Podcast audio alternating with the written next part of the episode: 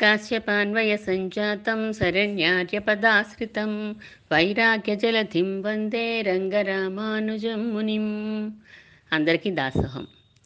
ధనుర్మాసంలో మూడవ రోజు మూడవ పాసరం గురించి కొంచెం తెలుసుకుందాం. నిన్న రెండవ పాసరంలో గోదాదేవి మన శ్రీవ్రతానికి ఏమి చెయ్యాలి ఏమి చేయకూడదు చెప్పింది. ఉయ్యుమారెణ్ణి ఉగందు అని చెప్పింది. ఉయ్యం ఆర్ ఎణ్ణి. అంటే ఉజ్జీవించే విధానం ఏదో తెలుసుకుని మేము సంతోషిస్తాము అన్నది. ఉత్ జీవనము అంటే ఏంటండి? అంటే ఉన్నతమైన మంచి జీవనము అని కదా. మనం ఒక శరీ దానం ఏదైనా చేసామనుకోండి అన్నదానం చేస్తే కడుపు నిండుతుంది. వస్త్రదానం చేస్తే శరీరానికి ఆచ్ఛాదన లభిస్తుంది. అంటే శరీరానికి మేలు చేసాం మనం. అలా కాకుండా ఒక మంచి మనిషికి మంచి ఒక మనిషికి మంచి గుణాలు నేర్పించామనుకోండి క్రమశిక్షణలో పెట్టామనుకోండి అది అబ్బాయి వ్యక్తిత్వాన్ని వికసింపచేస్తుంది. అలాగే ఆత్మకి సంబంధించిన జ్ఞానాన్ని మనం పరమాత్మ జ్ఞానాన్ని అందించి పరమాత్మకే దాసుడు ఈ ఆత్మ అని చెప్పి మనం అతనిని భగవంతుని దగ్గర శరణాగతి చేయించగలిగితే భగవంతుని వైభవాన్ని చెప్పి అతనిని మార్చగలిగితే గనక వేదం మీద ఆసక్తుడిగా చేయగలిగితే అది అతనికి ఉజ్జీవనము అవుతుంది.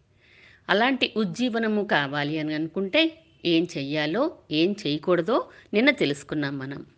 ఈరోజు మనం చెప్పుకోబోయే పాసురాన్ని ఆశీర్వచన పాసురము అని అంటాం. చిన్నవారికైనా పెద్దవారికైనా కూడా మంగళాశాసనం చేయవలసిన అవసరం వస్తే ఆశీర్వచనం చేయవలసిన అవసరం వస్తే ఈ పాసురంతో మన సంప్రదాయంలో మంగ హారతి మంగళాశాసనం చేస్తూ ఉంటాం మనం ఆశీర్వచనం చేస్తూ ఉంటాము. ఈ పాసురం వలన మనకి ఏం తెలుస్తుంది? ఈ వ్రతం పూర్తి చేసుకుంటే చక్కగా ఫలం ఏం లభిస్తుంది అన్నది. ఏ గ్రంథానికైనా ఫలం ఉంటుంది కదా? చెప్తూ ఉంటాం ఫలశ్రుతి చెప్తూ ఉంటాం. నమ్మాళ్ళవార్లైతే తిరువాయుముడి దివ్య ప్రబంధం తీసుకున్నామనుకోండి పది పాసురాలు భగవంతుని కీర్తించి పదకొండో పాసురంలో ఫలశ్రుతి చెప్తూ ఉంటారు. ఈ పది పాసురాలు చదివితే ఈ ఫలం మీకు లభిస్తుంది అని ఫలశ్రుతి పాసురం ఉంటూ ఉంటుంది. మరి ఫలశ్రుతి చివరిలో చెప్తారు చాలామంది. కానీ మన గోదాదేవి మనకు రుచి పుట్టించడం కోసం మూడోపాసనలోనే చెప్పిస్తోంది. మీరు ఈ వ్రతాన్ని ఆచరిస్తే గనక ఈ ఫలం మీకు లభిస్తుంది అని. మళ్ళీ చిట్ట చివరి ఇంకో ఫలాన్ని చెప్తుంది. ఇది లౌకికంగా మనం వ్రతం చేసుకోవడానికి మనకి పర్మిషన్ ఇచ్చినటువంటి ఇంట్లో వారికి తన లోకంలో తన తనతో పాటు ఉండే వారందరికీ కూడా ఈ లోకంలో వారందరికీ కూడా మేలు జరుగుతుంది అని చెప్పి ఫలశ్రుతిని ముందే చెప్తోంది. దానివలన మనకి రుచి పుడుతుంది కదా పలానా ఫలం పొందాలి అనే ఆశ కలుగుతుంది కదా. అందువలన మూడో పాసరంలోనే ఏం చెప్పింది? చక్కగా పాడి పంట అన్నీ బాగుంటాయి అని చెప్తోంది ముందు పాసురాన్ని మనం అనుసంధానం చేసుకుని దాని అర్థాన్ని తెలుసుకుందాం ஓங்கி உலகளந்த உத்தமன் பேர் பாடி நாங்கள் நம் பாவைக்கு சாத்தி நீராடினால் தீங்கின்னி நாடெல்லாம் திங்கள் மும்மாரி பெய்து ఓంగు పెరుం సెన్నెలూడు కయలుగళ பூங்குவளை போதில் பொறிவண்டு கண்படுப்பா. தேங்காதே புக்கிருந்து சீத்தமுலை பத்தி வாங்க. குடன் நிறைக்கும் வள்ளல் பெரும் பசுக்கள். நீங்காத செல்வம் நிறைந்தேலோரெம்பாவாய். నీంగాద సెల్వం నిరైందు అంటున్నారు. తరగని సంపద మీకు లభిస్తుందండి ఈ వ్రత ఆచరణం వలన. దివ్య ప్రబంధానికి తిరుప్పావై అని పేరు. ఆండాళ్ తల్లి రచించిన తిరుప్పావే ప్రబంధం. మనం చేసే వ్రతానికి కూడా అదే పేరు. శ్రీవ్రతం అనే తిరుప్పావై అనే మన వ్రతానికి కూడా పేరు. ఓంగి ఉలగు అళంద ఉత్తమన్ పేర్పాడి. పెరిగిపోయి ఈ లోకాలన్నింటినీ కొలిచిన ఉత్తముడు ఎవరైతే ఉన్నారో ఆయన నామాన్ని మనం కీర్తిస్తే నాంగళ్ నంపావైకు మనం మన వ్రతానికి చాతి నీరాడినాల్ అవబృత స్నానం అని చివరిలో చక్ర స్నానం అది చేస్తూ ఉంటారు కదా యజ్ఞం లేదా ఒక ఉత్సవం అయిపోయింది అని ఉత్సవ అంత స్నానం ఉంటూ ఉంటుంది. అటువంటి స్నానం మన వ్రతం అయిపోయాక మనం చేస్తే తీంగు ఇన్ని నాడెల్లాం అంటున్నారు. అంటే ఈ లోకంలో ఉండే ఈతి బాధలన్నీ తొలగిపోతాయి. తింగళ్ ముమ్మారి పెయ్దు. నెలకి చక్కగా మూడు వానలు పడతాయి. ఓంగు పెరుం సెన్నెల్ ఊడు కయలుగళ అంటున్నారు. పంట పొలాలన్నీ ఎలా పెరిగిపోతాయట? చక్కగా ఏపుగా ఆకాశాన్ని అంటుతున్నాయా? అన్నంతగా పెరిగిపోతాయి. ఆ పంట మధ్యలో ఆ చేల మధ్యలో నీటిలో చేపలు బాగా బలిసి తుళ్ళి పడుతూ ఉంటాయి అని చెప్పింది గోదాదేవి. పూంగువళై పోదిల్ పొరివండు కణ్పడుప్పా ఆ కలవ పూలల్లో తేనె సమృద్ధిగా ఉండడం వలన ఆ తుమ్మెదులున్నాయే. ఆ తుమ్మెదులు తేనె తాగేసి మత్తుగా నిద్రిస్తూ ఉంటాయి. తేంగాదే పుక్కిరుందు సీతములై పత్తివాంగా పశు సంపద గురించి చెప్తోంది. ఆ పొదుగు పొదుగుని పొదుగు నుంచి పాలు తీయాలి అని అనుకుంటే గనక ఆ పాలు తీసేవారు చాలా స్థిరంగా కూర్చోవాల్సిందే. ఏదో ఒకసారి తీసేసి వెళ్ళిపోదాం ఐదు నిమిషాలు అంటే కుదరదు. ఎందుకంటే కుడం నిర ఎక్కుం వళ్ళల్ పెరుం పశుక్கள் కుండలు నిండేలాగా. ఎన్ని కుండలతోనైనా కూడా పాలు ఇచ్చేంత ఉదారమైన పశువు సంపద పెరుగుతుంది. నీంగాద సెల్వం నిరైందు. అంతులేని సంపద ఎప్పుడు పెరుగుతూనే ఉంటుంది తప్ప అంతం అనేది లేనంత సంపద చక్కగా నిండి ఉంటుంది లోకమంతా అని ఈ దివ్య ప్రబంధానికి ఈ వ్రతం చేసేవారికి కూడా ఫలశ్రుతిని చెప్పింది మన గోదాదేవి. ఈ పాసురం గురించి కొంచెం మనం అనుసంధానం చేసుకుందాం. యత్రాష్టాక్షర సంసిద్ధ మహాభాగో మహీయతే నతత్ర వ్యాధి దుర్భిక్ష తస్కరా అంటుంది. అంటే అష్టాక్షి మంత్రం మనకి తెలుసు కదండి ఎనిమిదక్షరాల నారాయణ మంత్రాన్ని ఎవరైతే సిద్ధి పొందుతారో వారికి వారు ఎక్కడుంటే అక్కడ ఆ దేశంలో వ్యాధి కానీ దుర్భిక్షం కానీ తస్కరులు కానీ అంటే దొంగ దొంగలు కానీ ఇటువంటి బాధలు ఏమీ ఉండవట. అలాగే ఈ గోపికల సంబంధం వలన వారి సంబంధులందరికీ ఆ దేశం వారికి కూడా సుఖ సమృద్ధులు చక్కగా ఉంటాయి అని చెప్తున్నారు. అష్టాక్షి మంత్రం తెలుసు కదండి మనందరికీ కూడా దాన్ని. జపం చేసి అక్షరలక్షలు జపం చేసి హోమం చేసి ఇవన్నీ ఒక ప్రక్రియ ఉంటుంది. ఆ ప్రక్రియ చేస్తే దాన్ని సిద్ధి పొందడము అని అంటారు. ఆ సిద్ధి పొందిన వ్యక్తి ఎక్కడుంటే అక్కడ సుభిక్షంగా ఉంటుంది తప్ప దుర్భిక్షాలు అనేవి ఉండవు. అలాగే భగవంతుని గురించి ఈ శ్రీవ్రతాన్ని మనం ఆచరిస్తే మనకి కూడా చక్కగా ఈతి బాధలు లేకుండా సమృద్ధిగా ఉంటుంది అని చెప్పడం ఇక్కడ ఆండ్రల తల్లి ఉద్దేశం. ఓంగి ఉలగళంద ఉత్తమన్ పేర్పాడి అంటున్నారు. పేర్పాడి నామాన్ని చెప్పండి నామాన్ని చెప్పండి. ఎవరి నామాన్ని చెప్పాలి? ఉత్తముడైనటువంటి వాడి పేరు. ఎవరా ఉత్తముడు? అంటే పెరిగిపోయి లోకాలన్నీ కొలిచినవాడు. అలా పెరిగినవాడు ఎవరండి వామనమూర్తి కదా. వామనుడు అంటే పొట్టివాడు అందగాడు అని అర్థాలు. కానీ ఆయన ఏం చేశాడు? ఓంగి పెరిగిపోయాడు. పెరి అలా ఆకాశంలోకి పెరిగిపోయి త్రివిక్రముడుగా అయిపోయాడు. ఒకే అవతారం. వామనమూర్తిగా వచ్చాడు నారాయణుడు శ్రీమన్నారాయణుడు. ఆయన ఒకే అవతారంలో రెండు పేర్లు వచ్చినాయి వామనుడు త్రివిక్రముడు. అంటే వామనుడు అంటే పొట్టివాడు త్రివిక్రముడు అంటే పెరిగిపోయిన ఆయనకి పేరు కదా. రెండు రూపాలు. అసలు మామూలుగానే ఆయనకి పెరగడం తరగడం అంటూ మన దేహం ఎలా అయితే పెరుగుతూ తరుగుతూ ఉంటుంది మన దేహం మన శరీరం. కానీ ఆయనకు అటువంటి ఏమీ లేవు. వికారాలు ఏమీ లేనివటి లేనటువంటి వాడు కదా ఆయన. అవికారాయ శుద్ధాయ అంటూ ఉంటాం. కానీ అటువంటి ఆయన ఆయన కూడా పెరగడం తరగడం చేశాడు. ఎందుకోసం? తనని ఆశ్రయించిన వారికి కోరికలు తీర్చడం కోసం. బలిచక్రవర్తి ఇంద్రుణ్ణి లాగేసుకున్నాడు. ఇంద్ర ఆధిపత్యాన్ని లాగేసుకుని మూడు లోకాలు ఆక్రమించేసుకున్నాడు. పాపం ఇంద్రుడి తల్లి అయినటువంటి అదితి వచ్చి ప్రార్థిస్తుంది నారాయణ్ణి. రాజ్యం మళ్ళీ ఇప్పించమని అడిగేసరికి ఆ అతిథి కడుపున పుడతారు. ఉపేంద్రుడిగా వామనమూర్తిగా పుడతాడు స్వామి. పుట్టి వెంటనే బలిచక్రవర్తి దగ్గరికి వెళ్ళి పాపం యాచన చేసి ఆ భూమండలాన్నంతా కూడా ఆక్రమించుకుంటాడు కదా. అందరికీ తెలిసిందే కదా. భూమండలాన్ని ఆక్రమించుకునేటప్పుడు ఒక పాదంతో ఈ కింద లోకాలన్నీ కొలిచేస్తే ఒక పాదంతో పై లోకాలన్నీ కొలిచి ఇంకొక పాదం ఎక్కడ పెట్టమంటావయ్యా అంటే బలిచక్రవర్తి తన శిరస్సును చూపిస్తాడు.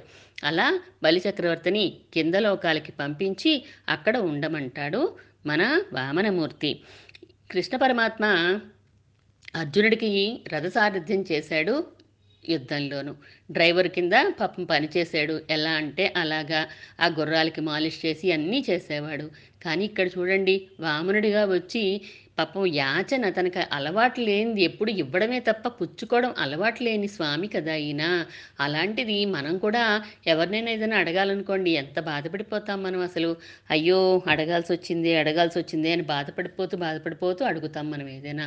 అలాంటిది పాపం పరమాత్మ అందరికీ ఇచ్చే చెయ్యే తప్ప పుచ్చుకునే చెయ్యి కాదు కదా. అలాంటిది పాపం యాచన అంటే భక్తుల కోసం ఎటువంటి స్థితికైనా ఆయన దిగజారిపోతాడు అని చెప్పడం కోసం ఆయన వాత్సల్యాన్ని ఆయన గుణాల్ని ప్రకాశింపచేస్తుంది ఈ వామనావతారం. ఈ వామనావతారాన్ని కీర్తించిన ఆళ్వార్లు కానీ లేదా ఆచార్యులు కానీ లేరండి. ప్రతి ఒక్కరూ ఈ వామనావతారాన్ని కీర్తిస్తూనే ఉంటారు. ఈ వామనావతారం అంటే ఈడుపడిపోతారు. అటువంటి వామనమూర్తి పెరిగిపోయి లోకాలన్నీ కొలిచాడే అటువంటి ఉత్తముడి యొక్క నామాన్ని పాడదాం మనందరం కూడాను. కీర్తిద్దాము కీర్తిద్దాము అంటున్నారు. ఎందుకని? అంటే పరమాత్మ నామం ఏం చేస్తుంది? మన యొక్క పాపాలన్నీ పోగొట్టేస్తుంది మనల్ని పవిత్రులుగా చేస్తుంది. మనల్నే కాదు లోకాన్నంతా పవిత్రులుగా చేస్తుంది. ఎవరైతే ఇటువంటి వ్రతాన్ని ఆచరించిన వారు ఉంటారో వారి చుట్టుపక్కల వారి కుటుంబంలోనూ వారి బంధువులు అందరూ సమృద్ధిగా ఉంటారు అని చెప్తున్నారు. అది ఎలా ఉంటుందండి? అలా కుదురుతుందా? ఎవరు చేస్తే వారికే కదా ఫలం రావాలి? అంటే ఒక ఆఫీస్లో ఉద్యోగం చేస్తున్నారనుకోండి ఒక వ్యక్తి ఆ వ్యక్తి జీతం పొందుతాడు. ఆ జీతాన్ని తీసుకెళ్ళి ఇంట్లో కుటుంబాన్ని అంతా పోషిస్తారు కదా ఆ ఫలాన్ని అందరూ అనుభవిస్తారు కదా. అలాగే ఈ వ్రతం చేసిన వారి సుఖ బంధువులు చుట్టాలైనా లేక ఇంట్లో ఫ్యామిలీ మెంబర్స్ అందరూ కూడా సుఖంగా ఉంటారు దీని వలన అని చెప్తున్నారు. స్వామి ఎటువంటి వాడంటే కనుక నామ సంకీర్తన చేస్తే చాలు చాలా మురిసిపోతాడట. పాపం నా పేరు తలుచుకున్నారు నా పేరు తలుచుకున్నారు. ఎన్ పేరేచ్చున్నా ఎన్ నూరేచ్చున్నాయి అని చెప్పేసి మురిసిపోతాడట. అందుకనే పిల్లలకు కూడా పరమాత్మ పేర్లు పెట్టుకోండి మంచి పేర్లు పెట్టుకోండి అమ్మ పేర్లు పెట్టుకోండి అంటూ ఉంటారు పెద్దలు. నా పేరు తలిచాడని చెప్పేసి ఒక సుకృతాన్ని మన అకౌంట్లో వేసేసుకుంటాడు ఒక పుణ్యాన్ని మన అకౌంట్లో వేసుకుంటాడు. నా ఊరు శ్రీరంగం అని తలిచాడమ్మా తిరుమల అని తలిచాడమ్మా అని అది కూడా ఒక అకౌంట్లో వేసేసుకుంటూ ఉంటాడట మన సుకృతాల కింద. అందువలన భగవంతుడి నామాన్ని తెలిసి పలికినా తెలియక పలికినా కూడా అది ఫలితాన్ని ఇచ్చేస్తూ ఉంటుంది. కాబట్టి ప్రతి పాసరులోనూ నామాన్ని చెప్పండి నామాన్ని చెప్పండి అని మనకి అలవాటు చేస్తోంది గోదాదేవి. అగ్ని ఉంది ఆ నిప్పు ఉంటే నాకు అగ్ని అంటే చాలా ఇష్టము అని నేను చేపెట్టాననుకోండి కాలుస్తుందా? నన్ను కాల్చదా? తెలిసి చేసినా తెలియక చేసినా నిప్పు నిప్పే వేడి వేడే కాలడం మామూలే. అలా అలాగే భగవంతుడి నామాన్ని కూడా మనము తెలిసి పలికినా తెలియక పలికినా కూడా ఫలితాన్ని మాత్రం తప్పకుండా ఇస్తుంది ఆ భగవంతుడి నామము. అందువలన భగవంతుని సంకీర్తన చేసేవారు అందరూ ఉండి ఉంటే గనక ఈ లోకంలో ఉండే ఈతి బాధలన్నీ కూడా పోతాయి. ఈతి బాధలంటే తెలుసు కదండి ఆరు రకాల బాధలు. చిలకలు ఇంకా ఏంటండి?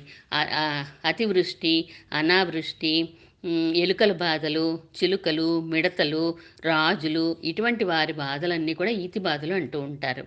ఇటువంటి బాధలన్నీ పోతాయి. చక్కగా కరువు కాటకాలు కూడా రాకుండా ఉంటాయి. నెలకి మూడు వానలు కురుస్తాయి అంటున్నారు. తింగళ్ బొమ్మారి పెయ్యదు అంటున్నారు. నెలకి మూడు వానలు ఎప్పుడు కురుస్తాయట? శాస్త్రం చెప్తోంది కారణాలని. మూడు మూడు వానలకి మూడు కారణాలు. తొమ్మిది రోజులు ఎండ ఒకరోజు వర్షం. మళ్ళీ తొమ్మిది రోజులు ఎండ ఒకరోజు వర్షం అలా ఉంటే సస్యశ్యామలంగా ఉంటుంది అని చెప్పి శాస్త్రం. కుటుంబాన్ని సక్రమంగా చూసుకున్నారనుకోండి ఒక గృహిణి సరిగా నడిపి ఆమె చ చక్కగా మంచి గుణాలతో ఉంటే కనుక ఒక వర్షం పడుతుందట. ఇంకా దేశాన్ని పరిపాలించే రాజులు సక్రమంగా పరిపాలిస్తే ఇంకొక వర్షం పడుతుందట. బ్రాహ్మణులు అంటే ఒక వర్ణం వారిని కాదండి బ్రహ్మ నైతితి బ్రాహ్మణ అంటారు. బ్రహ్మ అంటే పరమాత్మ ఎందు తమ మనసులు ఎవరైతే ఉంచుతారో వారిని బ్రాహ్మణులు అని అంటారు.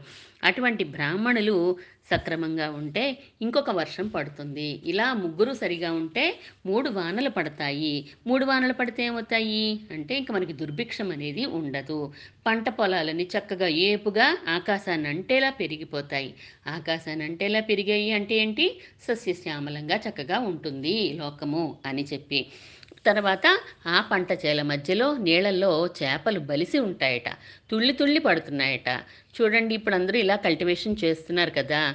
ఈ వరిచేల మధ్యలో చేపల పెంపకం ఈ మధ్య కొత్తగా మొదలు పెడుతున్నారు అందరూ. మనకి ఆండాళ్ళ తల్లి ఎప్పుడో చెప్పింది ఇది ఈ రకమైన కల్టివేషన్ని మనకి ఎప్పుడో చెప్పింది. అటువంటి చేపలు తుళ్ళి పడుతూ ఉంటే పుష్పాలటండి తామర పుష్పాలు అంటే తామర పుష్పాల మీద ఉండే తేనెని తాగడానికి తుమ్మెదలు వస్తున్నాయి అన్నారు. ఇదంతా దేనికి గుర్తండి? ఇదంతా సంపదే కదండి మరి? సంపద పెరుగుతోంది అని చెప్తోంది కదా. పాడి పంట అన్నీ బాగుండాలి అంటే గనక సరిగ్గా వర్షాలు కురవాలి. ఆ వర్షాలు కురిస్తేనే ఇవన్నీ సాధ్యమవుతాయి. వర్షాలు కురవాలంటే మనిషిలో సక్ర మనుషులు సక్రమంగా ఉండాలి మంచి గుణాలతోటి ఉండాలి పరిపాలన సరిగా ఉండాలి. ఇవన్నీ ఉండాలి అనుకుంటే భగవంతుడి నామమే ఇవన్నీ మనకి కలుగజేస్తుంది భగవంతుని నామం చెప్తే మంచి వ్యక్తిత్వం వస్తూ ఉంటుంది మంచి పరిపాలన జరుగుతుంది. మంచి పరిపాలన జరిగితే సక్రమంగా వానలు కురుస్తాయి. సక్రమంగా వానలు కురిస్తే సక్రమంగా చక్కగా పంటలు ఏపుగా పెరుగుతాయి. పంట పెరిగితేనే కదా లోకం సుభిక్షంగా ఉండేది. అందువలన మనం మంచి గుణాలు అలవరుచుకోవాలి అని చెప్తోంది. మరి పశు సంపద కూడా పెరుగుతుందా అండి? పశు సంపద కూడా చక్కగా పెరుగుతుందట. ఎలా ఉంటాయట ప పొదుగులు అంటే చూస్తూ ఉంటే మామూలుగానే అనిపిస్తుందట. కానీ లోపల ఆ కొట్టంలోకి వెళ్ళాక తెలుస్తుందట మనకి. ఆ పొదుగు ముట్టుకునేసరికి అప్పుడు తెలుస్తుందట. ఎంత బలిష్టంగా ఆ పొదుగుల్ని మనం పిండాలో అని. పోనీ పిండేసి వచ్చేద్దామా అంటే ఒక కుండ రెండు కుండలా ఇచ్చే ఒక్కో పశువును అలా ఇస్తూనే ఉంటాయట పాలు సమృద్ధిగా ఇస్తూనే ఉంటాయట.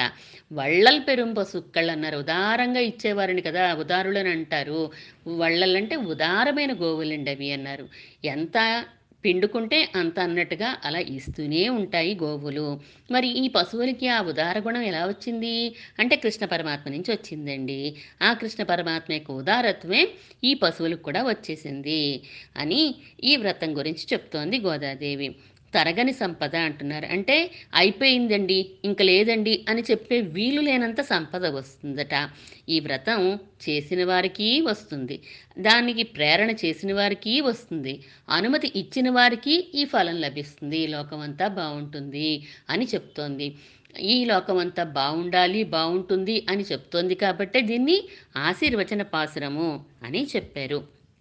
ఇటువంటి పాసరంలో చక్కగా సమృద్ధిని చెప్పి మనకి ఈ వ్రతం మీద రుచి కలిగిస్తోంది గోదాదేవి. ఇలా చెయ్యండమ్మ ఇలా చెయ్యండి ఇలా చెయ్యండి ఇలా చేస్తే మీకు బాధనని లేకుండా ఉంటాయి. నామస్మరణ చెయ్యాలనుకుంటే ఏమైనా నియమాలు ఉంటాయా అండి? ఏమీ ఉండదు కదా. స్నానం చెయ్యాలా? అక్కర్లేదు. ఏ పని చెయ్యాలన్నా కూడా మనకి పవిత్రత ఆ నామానుసంధానమే మనకు కలగచేసేస్తూ ఉంటుంది కదా.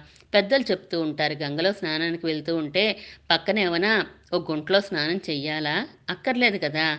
పేరు పాడి పేరు పాడి అంటోంది. ముందుగా మనకి నామాన్ని పలకడం అన్- అలవాటు చేసేస్తోంది. ప్రయోజనం ఏంటో మనకి తర్వాత తర్వాత తెలుస్తుంది. బలవంతంగానే మనం ప్రయత్నం చేయిస్తాం కదా మన పిల్లల చేత కూడా ఏదన్నా.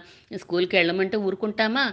మనకి తెలుసు కాబట్టి ఆ ప్రయోజనం ఏదో మనం పంపిస్తూనే ఉంటాము. అలాగే పరమాత్మ యొక్క వైపు మనసు తిప్పడం కోసం మనల్ని నెమ్మది నెమ్మదిగా మనకి అలవాటు చేస్తోంది. అన్ని నామాలకి ప్రతినిధి ఏంటండి? నారాయణ అనే నామం.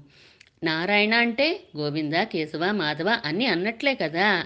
అలాగే నామాన్ని చెప్పండి భగవంతుడి యొక్క నామాన్ని చెప్పండి నామాన్ని చెప్పండి అంటోంది. శ్రీమన్నామ ప్రోచ్య నారాయణాఖ్యం కేన ప్రాపుర్వాంఛితం పాపినోపి హానపూర్వం వాక్ప్రవృత్తాన వాక్ ప్రవృత్తాన తస్మిన్ తేన ప్రాప్తం గర్భవాసాది దుఃఖం అంటారు కులశేఖరాళ్వార్లు. గర్భనరకం మళ్ళీ రాదండి మీకు. మలమూత్రాల మధ్యలో తల్లి కోపతాపాల మధ్యలో అబ్బా ఎంత కష్టపడతాడండి పిండం. ఆ లోపల అనుకుంటూ ఉంటుందట ఇలాగా. అయ్యో ఇదివరకు నేను నారాయణ అని అనలేదు కదా. అందుకే నాకు ఈ దుఃఖం కలిగింది. నారాయణ అని నేను అని ఉంటే సద్గతి కలిగేది కదా అని ఆ పిండం బాధపడుతూ ఉంటుందట. అందువలన నామాన్ని మనం ఇప్పటి నుంచి మనము అలవాటు చేసుకోవాలి. మన పిల్లలకి అలవాటు చేయాలి పిల్లలకి ముందు నుంచి అలవాటు చేస్తే ఆ సంస్కారం వాళ్ళ హృదయాల్లో పడిపోతే జీవితాంతం వారు దాన్ని మర్చిపోకుండా ఉంటారు. అందువల్ల ఉత్తముని యొక్క నామాన్ని చెప్పండి. లోకాలన్నీ కొలిచినటువంటి ఆ ఉత్తముడున్నాడే. అంత పెద్దవాడైనా కూడా తగ్గి వచ్చి తన స్వరూపాన్ని రూపాన్ని అన్ని తగ్గించుకుని దాచుకుని వచ్చి మరి యాచకుల్లాగా వచ్చాడు. చిన్న రూపంతో వచ్చి పొట్టి వటువుగా వచ్చి ఆ దానాన్ని స్వీకరించాడు. ఆయనే అటువంటి పని చేయగలేంది అటువంటి నామాన్ని తలవడానికి మనకి సిగ్గెందుకండి?